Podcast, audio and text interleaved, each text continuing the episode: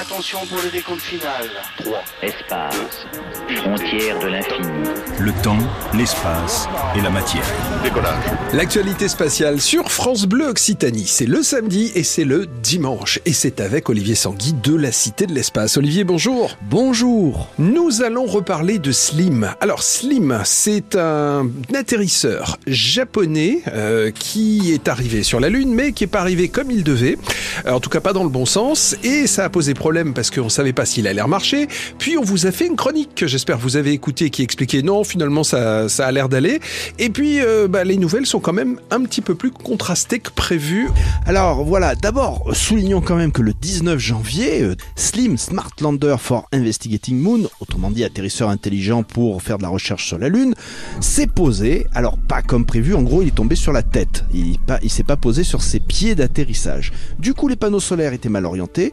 Euh, L'agence spatiale japonaise JAXA a très vite réagi parce qu'ils se sont rendus compte que sans panneaux solaires qui fournissent de l'électricité, les batteries allaient très vite se décharger complètement. Et dans ce cas-là, mission terminée. Donc en fait, ils ont fait quelque chose d'osé. Peu après l'atterrissage, ils se sont dit, on ferme la sonde et on attend que le soleil tourne suffisamment pour éclairer les cellules photovoltaïques. Alors c'est comme euh, sur Terre, hein, le soleil tourne et tout, sauf que sur la Lune, une journée, enfin quand il y a le soleil, c'est 14 jours terrestres. Donc il a fallu attendre beaucoup et ça a fonctionné une dizaine de jours plus tard. Le 29 janvier, Slim s'est réveillé et a pu activer sa caméra scientifique. Bon, ça c'était les bonnes nouvelles. Et puis euh, on apprend, et d'ailleurs c'est dans un article que vous pouvez lire sur le site de la Cité de l'Espace, que euh, bah, on n'est pas sûr que ça puisse continuer si longtemps que ça. Voilà, bah parce qu'on l'a mise en sommeil dès le 31 janvier. Alors vous allez me dire, euh, environ deux jours de données scientifiques, que c'est pas terrible. Enfin, on est quand même sur la Lune. La caméra a très bien fonctionné. C'est une caméra multibande. Bon, en gros, ça fait des images dans plusieurs longueurs d'onde et on peut en déduire la composition chimique des roches et du sol qui est ainsi Alors les résultats scientifiques viendront plus tard. Alors pourquoi éteindre la sonde le 31 janvier si elle fonctionne? D'abord parce qu'ils se sont rendus compte, bon, ça ils le savaient, que le soleil, ben, il va y avoir la nuit lunaire, 14 jours, et l'idée c'est on éteint juste avant d'épuiser les batteries, parce que d'ici 14 jours, peut-être que le soleil revenant et éclairant à nouveau les cellules photovoltaïques, ben, on pourrait avoir un petit peu de rab pour parler euh, comme ça.